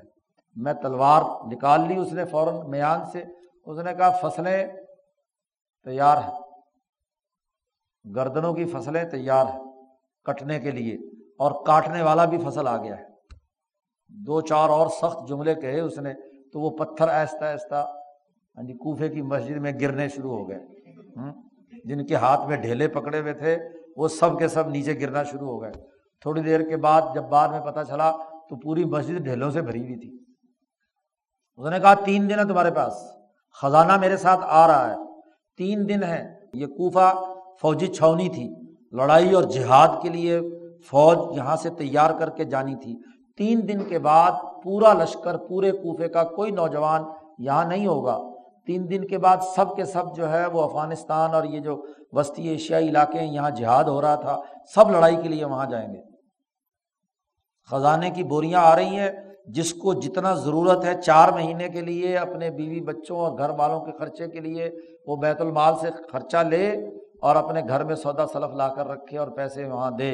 اور پرسوں دوپہر کو زہر کی نماز کے بعد سب لوگ کوفہ کے باہر میدان میں جمع ہوں گے۔ وہاں سے لشکر کوچ کر جائے گا تو وہ جو وہاں رہ کر آپس میں شرارتیں اور سازشیں اور کیونکہ بہت سارے علاقوں کے لوگ وہاں پر جمع تھے، چھونی تھی، سترہ ہجری میں حضرت عمر فاروق نے یہ شہر بسایا تھا، تو سب کے سب تین دن کے بعد جہاد پر نکال دیے۔ چلو بھاگو۔ اور باقی جو بچے، وہ محمد بن قاسم کی قیادت میں ہندوستان بھیج دیے۔ وہاں سوائے عورتوں اور بوڑھوں کے اور کوئی نہیں رہا۔ امن و امان قائم ہو گیا۔ ہاں جی گورنر کا روب جو ہے وہ پیدا ہو گیا۔ تو شاہ صاحب کہتے ہیں لاب الملک حکمران کے لیے لازمی اور ضروری ہے کہ اس کی جاہ اور اس کی رٹ، اس کی حکومتی طاقت اور قوت جو ہے وہ عوام کے دلوں میں ہو، پھر وہ اس کی حفاظت بھی کرے اور پھر مناسب تدبیرات کے ذریعے سے اس میں جتنے خادشات ہیں، نقب زنی لگنا کرانے والے خدشات ہیں، ان کا بھی علاج کرے۔ اور پھر شاہ صاحب نے اس جاہ و مرتبہ اور روگ کو پیدا کرنے کا طریقہ بھی بتلایا اور اس کے اصول بھی بتلائے۔ وہ قصد جاہ جو اپنے قصد اور مرتبہ، جو اپنا جاہ اور مرتبہ جاہ و جلال قائم کرنا چاہتا ہے، تو فعلی اس کے لیے لازمی ہے۔ ظلم یا طاقت کے بلبوتے پر جاہ و جلال قائم نہیں ہوتا، یاد رکھو۔ شاہ صاحب کہتے ہیں، اس پر چاہیے کہ یتحلہ بالاخلاق الفاضلہ مما يناسب ریاستہ ریاستی نظم و نسق کی مناسبت سے جتنے اعلیٰ عمدہ اخلاق ہیں، وہ اپنے اندر اپنائے خود بہت روک پیدا ہوگا آپ کے پاس اخلاق نہیں، محض ڈنڈے کے بل بوتے پر، محض تلوار کے بل بوتے پر روک پیدا کر رہے ہیں۔ تو وہ روک تو عارضی ہے، جس دن تلوار ہٹے گی، اسی دن کیا ہے؟ تمہارا تیا پانچا کر دیں گے۔ جاہو مرتبت آدمی عزت اسی کی کرتا ہے جس میں اعلیٰ اخلاق فاصلہ موجود ہو مما یوناسب ریاست ہو ریاست کے مناسب جو اخلاق ہے ذاتی اخلاق فاضلہ کی بات نہیں ہو رہی۔ ذاتی طور پر نیک ہے تسمیاں گھماتا ہے، ذکر کرتا ہے، نماز پڑھتا ہے، روزے رکھتا ہے، تلاوتیں کرتا ہے ہاں جی بیت المال میں سے حج اور عمرے پہ عمرے کرتا ہے۔ یہ بات نہیں۔ مما یوناسب ریاست ہو اس کی ریاست کی مناسبت سے جو اجتماعی اخلاق ہیں، وہ ان سے بہراور ہونا چاہیے۔ کشجا بہادر ہو۔ والحکمہ حکمت کی صلاحیت اس کے اندر ہو، سخاوت ہو، لوگوں کو دینے والا ہو، دیالو ہو بکیل نہ ہو کہ لوگوں کے پیسے جاہ اور مرتبے کے نام پر لوگوں کی جیبوں پہ ڈاکہ ڈال کر کے پیسے اکٹھے کر لے۔ لوٹ مار کے ذریعے سے جو جاہ اور مرتبہ حاصل کیا جاتا ہے، وہ تو عارضی ہوتا ہے، سخی ہو۔ ولاف امن ظالمہ جس سے کوئی زیادتی ہو گئی ہو، اس کو معاف کرنا نظر انداز کرنا۔ ہاں جی اس سے جاہ اور مرتبت پیدا ہوتا ہے۔ بدلا لینا، یہ کوئی بات ہے کہ بدلا لے کر آپ اپنا جاؤ مرتبت پیدا کر رہے ہیں۔ اور پانچویں بات ارادتی نفع العامہ۔ عام انسانوں کو نفع پہنچانے کا ارادہ رکھنا۔ نیت پختہ یہ ہو کہ انسانیت کے نفع کے لیے میں کام کر رہا ہوں۔ ذاتی جاہ اور مقصد نہیں، ریاستی جاہ ہے۔ اور ریاستی جاہ کے لیے یہ پانچ چیزیں ضروری ہیں کہ عوام کے نفع کو سامنے رکھے اس کا ارادہ اور عزم اس کے اندر ہو۔ عوام کے لیے وہ ان کو ہاں جی مظلومین کو معاف کرنے کا جذبہ موجود ہو، مال کی سخاوت ہو، حکمت ہو، بہادری ہو، دلیری ہو، تو یہ سارے امور ہوں تو یہ کیا ہے؟ اس سے جاؤ، مرتبت اور عزت پیدا ہوتی ہے۔ یہ پانچ چیزیں اس کے اندر اگر موجود ہیں تو اس کے مطابق یف آلو بن ما یف السیاد بالوحش۔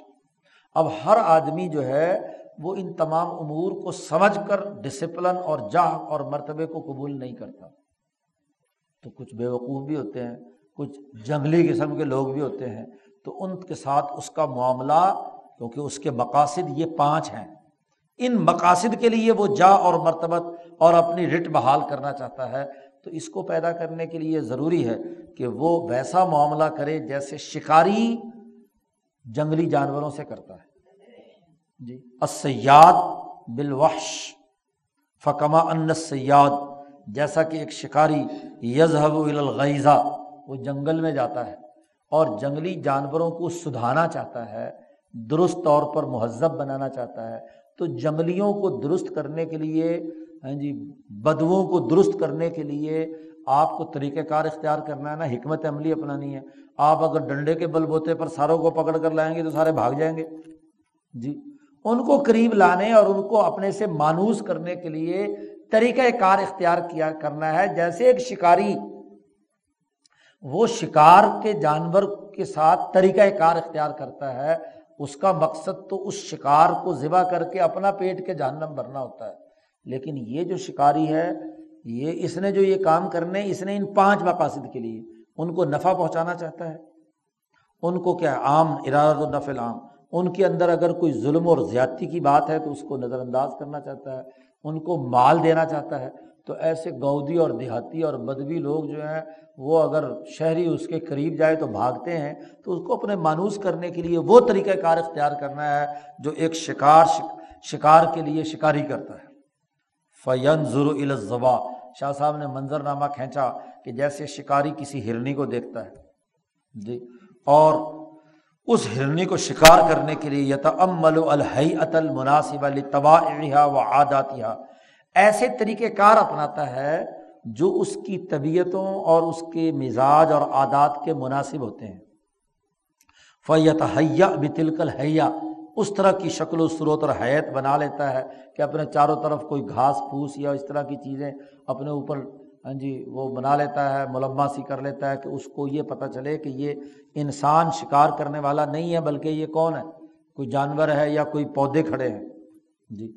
اور صبح یبر ضلع ممبعید ان دور سے ظاہر ہو، پھر آہستہ آہستہ اپنی کانوں اور اپنی آنکھوں کو اس پر نظر رکھے، جیسے ہی وہ ہرن جو ہے، ہلنا کچھ چونکے تو رک جائے، اقامہ بے مکان ہی گویا کہ اس طرح رک جائے جیسا کہ بالکل جامد کھڑا ہے۔ لئی سب ہی ہراکن اس کے اندر کوئی حرکت نہیں ہو رہی اور وہ مہما اور جیسے ہی وہ جانے کہ وہ ہرن جو ہے اب بے غفلت کے ساتھ ہاں جی ادھر اپنے کھانے پینے میں لگ گیا ہے تو آہستہ آہستہ اس کی طرف بڑھے۔ اور وربما اطربہ بن نغم عام طور پر شکاری کے والے کیا کرتے ہیں؟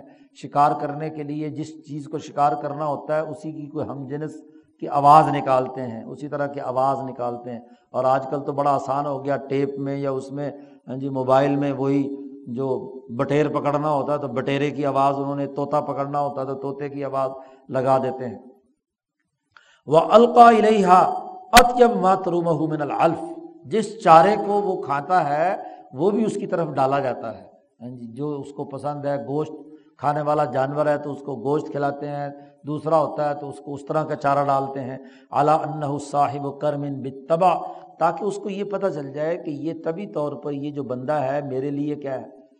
کام کرنے والا ہے۔ یہ معزز آدمی ہے، یہ کوئی اس طرح ایسا ویسا مجھے نقصان پہنچانے والا نہیں ہے۔ اور اس کا مقصد شکار کرنا بھی نہیں ہے۔ شاہ صاحب نے یہاں ایک ضرب المسل عربوں کی استعمال کی ہے۔ وہ نعم تورسو حب المنعم۔ جب آدمی کسی کے اوپر انعامات کی بارش کرتا ہے، تو اس منعم انعامات کرنے والے کی محبت دوسروں کے دلوں میں پیدا ہوتی ہے۔ غصے اور سختی اور طاقت کے استعمال سے نفرت پیدا ہو سکتی ہے، محبت نہیں پیدا ہوتی۔ اسی طرح قید المحبت اوسق من قید الحدید۔ شاہ صاحب نے کہا، محبت کی قید یہ زیادہ مضبوط ہوتی ہے، محبت کی رسی۔ ہاں جی جو ہتکڑی اور لوہے کی زنجیر سے، کہ لوہے کی زنجیر سے آدمی پکڑے اور ایک محبت کی زنجیر سے کسی کو اپنا اسیر بنا لے۔ تو حکمران کو جو سربراہ ہے، اسے اپنے عوام کو اپنے سے مانوس کرنا ہے، محبت کے راستے سے ان پانچ مقاصد کے لیے جو پیچھے بیان کیے گئے ہیں، ان اخلاق کے حصول کے لیے۔ شاہ صاحب نے کہا، جیسے شکار شکاری کے ساتھ یہ معاملہ کرتا ہے فخ کا ارج الزی یب رضو الناس۔ ایسے ہی وہ انسان جو لوگوں میں رہنما اور لیڈر بننا چاہتا ہے۔ وہ لوگوں میں اپنا جاہ اور مرتبہ پیدا کرنا چاہتا ہے تو یم بغی، اس کے لیے مناسب ہے کہ وہ ایسی حیت اختیار کرے جس میں لوگ پسند کریں۔ ہاں جی رغبت ہو ان کے اندر، من زین، ویسی ہی شکل و صورت، ویسی ہی گفتگو ویسے ہی بات چیت اور آداب کے طریقے۔ آپ کسی گودی ماحول کے اندر چلے جائیں اور ان کی بولی میں دو چار جملے بولیں تو ان کو کیا خوشی ہوتی ہے کہ باجی بھائی ہماری زبان جانتا ہے، ہمارے دکھ درد کے اندر کیا ہے، شریک ہے۔ تو وہ اس کے ساتھ ایک تعلق، انس اور محبت کا پیدا ہو جاتا ہے۔ سما یہ تقرب و من ہوں پھر آہستہ آہستہ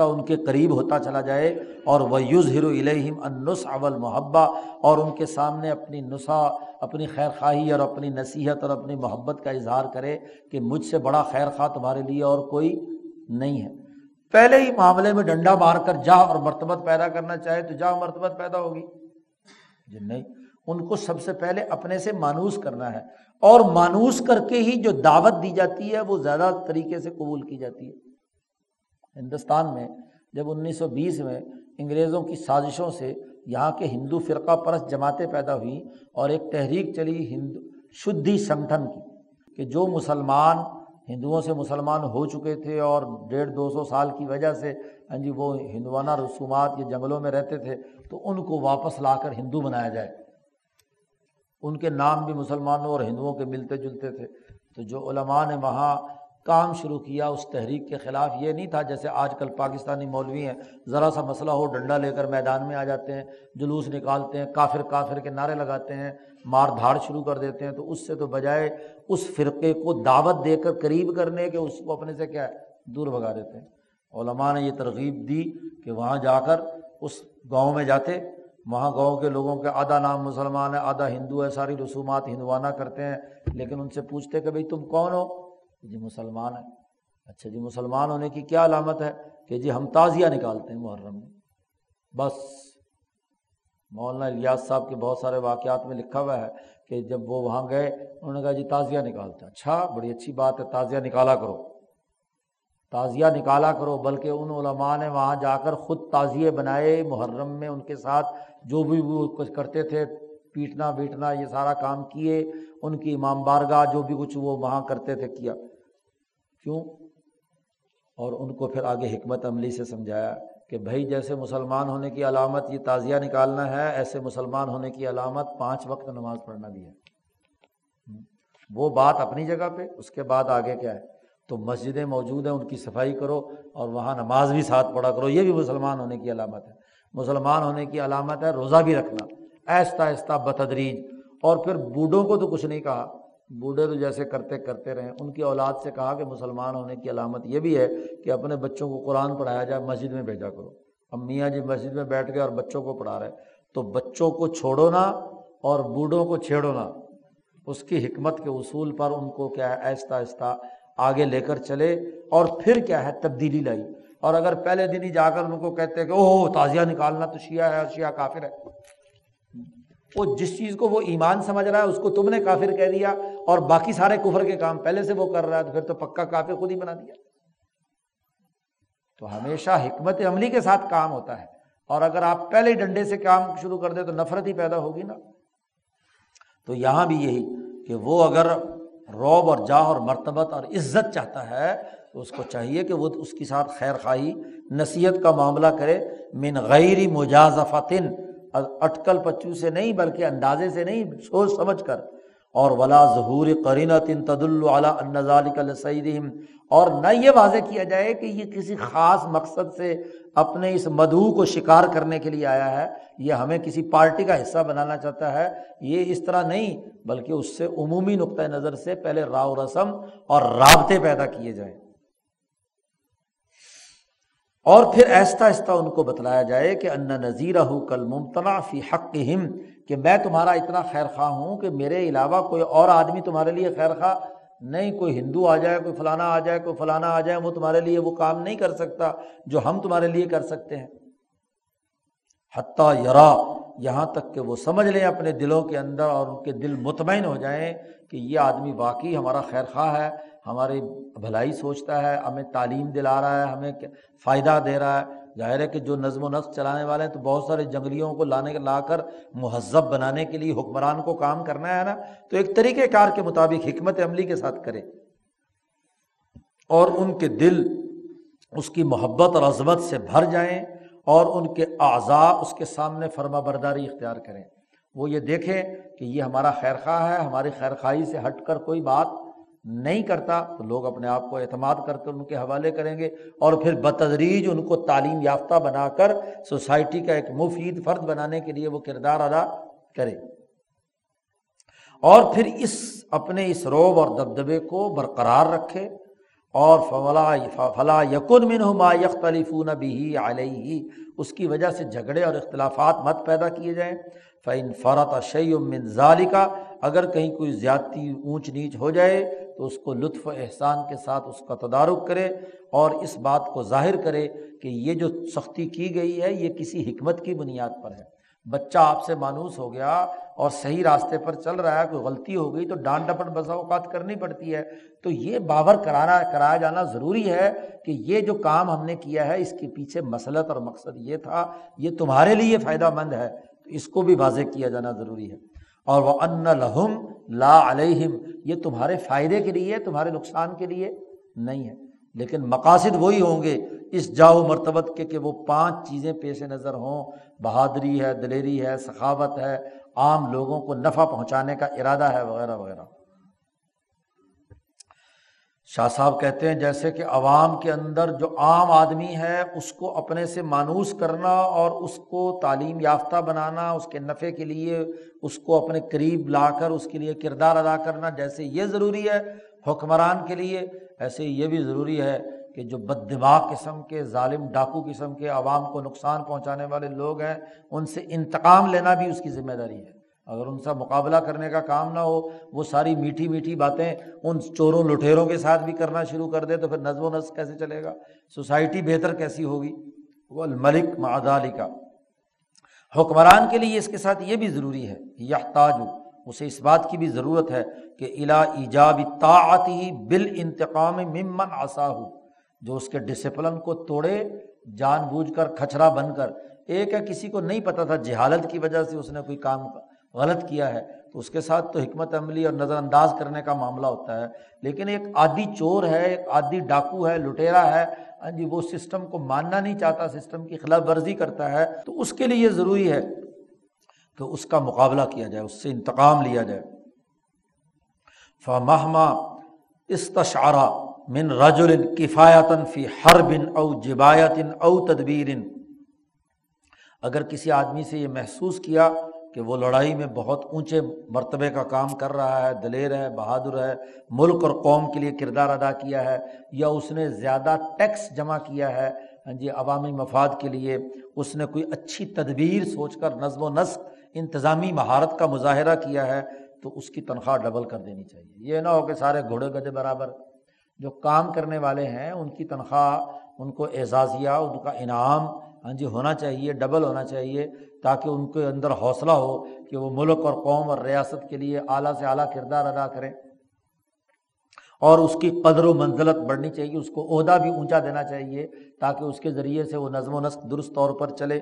اور ولیب ست لہو بش رہو اس کو اعزاز اور اکرام اور خوش خلقی کے ساتھ، اس کے ساتھ پیش آنا چاہیے ہاں جی اس شاباش دینی چاہیے، وغیرہ وغیرہ۔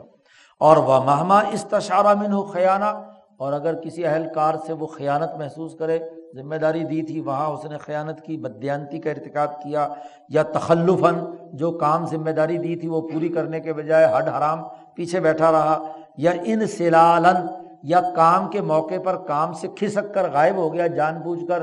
ہاں جی تو ان تمام معاملات میں فلین قسمن عطا ہی اس کی تنخواہ میں کمی ہو جانی چاہیے۔ کٹوتی شروع کر دی جائے۔ ہاں جی اور اس کا جو عہدہ ہے وہ بھی تنزل کا شکار ہو جائے، اس کو نیچے لے جائے، لے جایا جائے، اور اس کو نظر انداز کیا جائے، اس کو خوش خلقی سے نہ ملا جائے، ناراضگی اور غصے کا اظہار اس کو کیا جائے کہ تم نے ڈسپلن توڑا یہ نہ ہو کہ جو چور ڈاکو ہوں، جو ناکارہ ہوں، کام نہ کرنے والے ہوں ہاں جی ان تمام کو تو ہاں جی اپنے کھانے پینے ہم نوالا اور ہم پیالہ بنا لے اور جو کام کرنے والے ہیں ان کو ذلیل اور رسوا کرے، تو یہ تو الٹا معاملہ ہو گیا، ریاست اس سے تھوڑی چلتی ہے۔ اور یہ بھی ضروری ہے کہ وہ الا یسار اکمل من یسار ناس، ولیکن ممالا یوزیق علیہم کا ہاں جی وہ کوشش کرے کہ اپنی ضروریات کے لیے اس کے پاس چیزیں موجود ہونی چاہیے اور جو لوگ انسانیت کے لیے کام کرنے والے ہیں، ان کو زمینیں اور چیزیں دے کر آباد کاری کرانی چاہیے۔ مردہ زمینیں مواد انہیں کہتے ہیں۔ یو ہی اس کو کسی نے زندہ کیا یعنی آباد کیا۔ وہ ناحیت بعیدت یخمیہ دور دراز کے جو سرحدی علاقے ہیں، ان کی حفاظت کا اور ان کی باڑ لگانے کا بندوبست وغیرہ کیا جائے تاکہ اس کے ذریعے سے سوسائٹی کے اندر زیادہ سے زیادہ خوشحالی پیدا ہو، پیداوار زیادہ بڑھے۔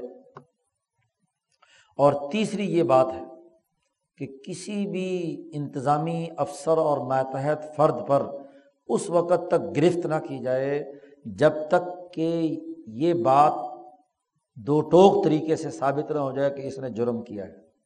اور اہل حل و عقد جو لوگ ہیں، اس کے جو نظم و نسق چلانے والے ہیں، وہ بھی یہ سمجھیں کہ یہ اسی بات کا مستحق تھا۔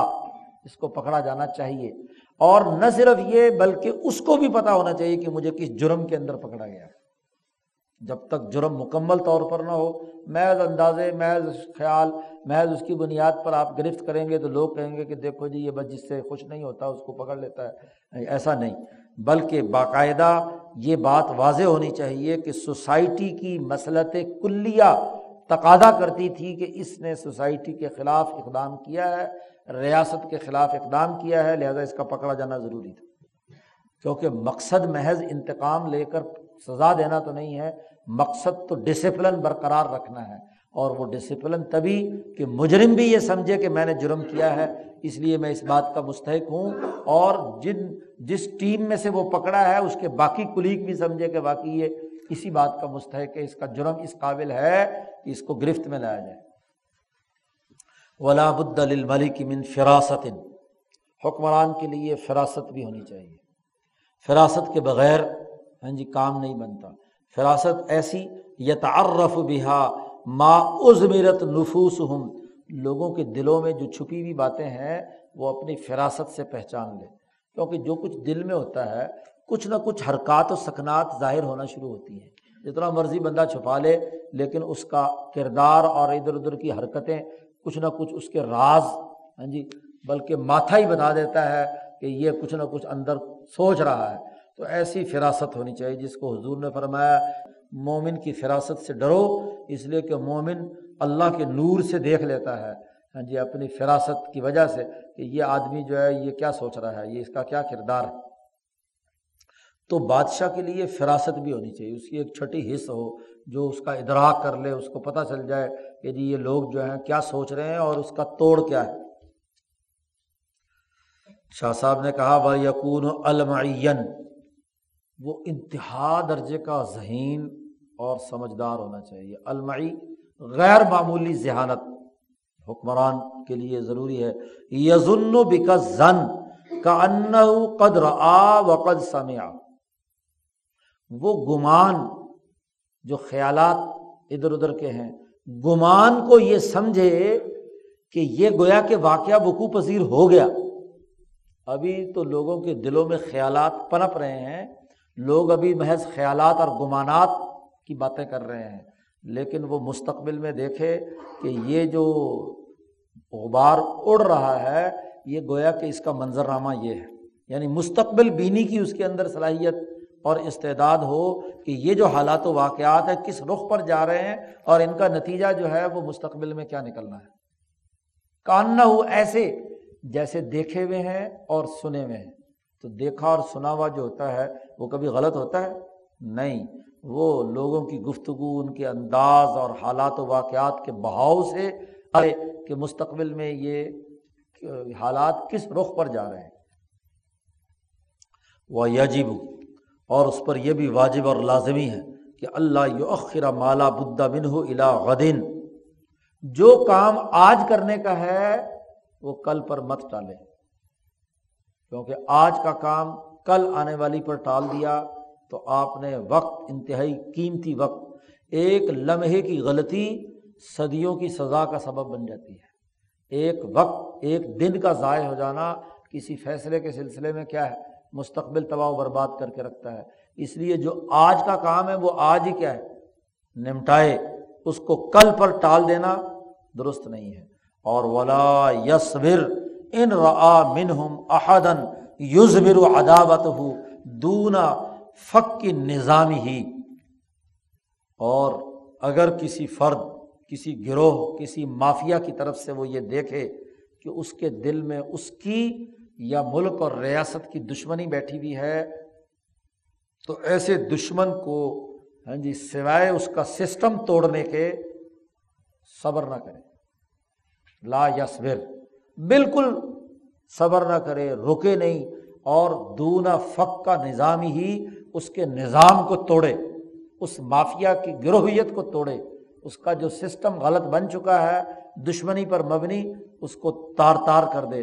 اگر وہ اس کو برقرار رکھے گا تو ظاہر ہے کہ ریاست کے لیے بھی نقصان دے اور اس کی حکومت کے لیے بھی نقصان دے وہ اضافی قوت ہی اور اس دشمن کی قوت کو توڑ توڑ کر کمزور کر دے، ایسی کہ وہ دوبارہ سر نہ اٹھا سکے۔ تو کوئی بھی دشمن ریاست کا دشمن ہو یا حکومت کا دشمن ہو، اس کو توڑ پھوڑ کر کیا ہے، اس کے ڈسپلن کو، اس کی طاقت اور قوت کو بکھیر دے۔ یہ بنیادی اثاثی امور شاہ صاحب نے متعین کیے ہیں حکمران کے، کہ حکمران کسی نظم و نسق پہ چلانے کے لیے ان تمام چیزوں کا ہونا اس کے لیے ضروری ہے۔ اللہ۔